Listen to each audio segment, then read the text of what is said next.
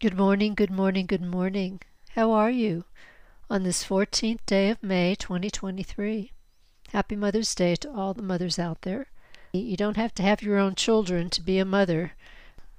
We are all mother to someone, something, for sure. So I wanted to read today's blog post that is entitled, You Are Not Your Body. So let me begin. You are not your body. You are divine consciousness, incarnated into a physical form to experience a life not possible elsewhere in the universe. Dear one, you have been told before that your true nature is spirit, not physical form. And yet, while you may accept this truth, you continue to move through your life identifying only as a human. We ask you to reflect upon this to help you move forward during these changing times. You are consciousness. You currently exist in a physical body composed of individual cells, all with their own consciousness. Just as each soul consciousness is also a part of the all that is, so too with each cell in your body. Individual, while part of the whole, with energetic connections throughout your body and throughout the multiverse.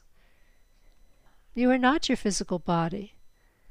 Instead, it is a gift, temporary housing to enable your navigation on this earthly plane, a vehicle that allows you to experience all that is possible here. And yet, you continue to identify only as a body, separate from all other sentient beings. Many do not like the make or model of the form they are inhabiting. They dislike what they see reflected in the mirror. They cannot see the inner light emanating outward. It is time to cease the focus only on the physical. Can you understand that the energy within affects your physical body? How often have you seen a glow around someone that draws you near to them? It comes from within. The energy of your consciousness creates the aura surrounding your body. If you are troubled, do you not pull back, attempting to make the body appear smaller? How often do you thank the cells in your body for getting you through your day? How closely do you listen to what your body is telling you? When injured or sick, do you send loving thoughts to those parts in distress or fall into despair and fear? Have you considered how often that heart muscle has contracted without fail to this very moment? Dear one, you are not your body, but have a deep energetic relationship with it. It responds to your energetic frequency. Do you understand how your state of consciousness affects your physical body, just as your state of consciousness affects the world? Stress and emotional turmoil affect the delicate balance of your physical state. Your body may be affected when you release old ways of being as you grow emotionally and spiritually. Consider that the physical discomfort you feel is part of letting go of that which no longer serves you. Rather than worrying about pain, bless your body for helping you to release old and stagnant energies within you.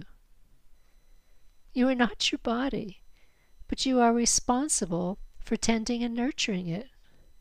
So thank every cell for what it has done for you this day. If each cell has consciousness, would it not respond to loving thoughts? Reflect upon these words and relate to your physical body as a conscious entity helping you to navigate this world. It is a part of your existence here upon this plane, but separate from you. The paradox of life in a physical world. There will come a time when you will no longer need it as you prepare for your final transition. Honor and bless this physical form that has housed your soul consciousness to help you grow. Your physical body is not something to be taken for granted. It is a living consciousness separate from you that allows you to experience the beauty of this material world. Treat it with kindness and gratitude. Care for it as you would a loved one, for indeed it is a loved one. Reflect upon these words and adjust how you move through your day. Choose grace. Choose gratitude and kindness, and observe how your physical body responds. All are connected in energetic relationships for the highest good. You are not your body, and yet you are one with all of thee. The inspiration for this post occurred when I was talking to someone who was feeling sick, and I started telling her a lot of the things that I that's written here, and I'm, I told her, wow, that didn't come from me. Um, I guess uh, you needed to hear that. And uh, I, I have been feeling different about my body of late, realizing that that's what it is, and thinking about how we just so focus on our body and we think it's us, when it's not. It's a tool.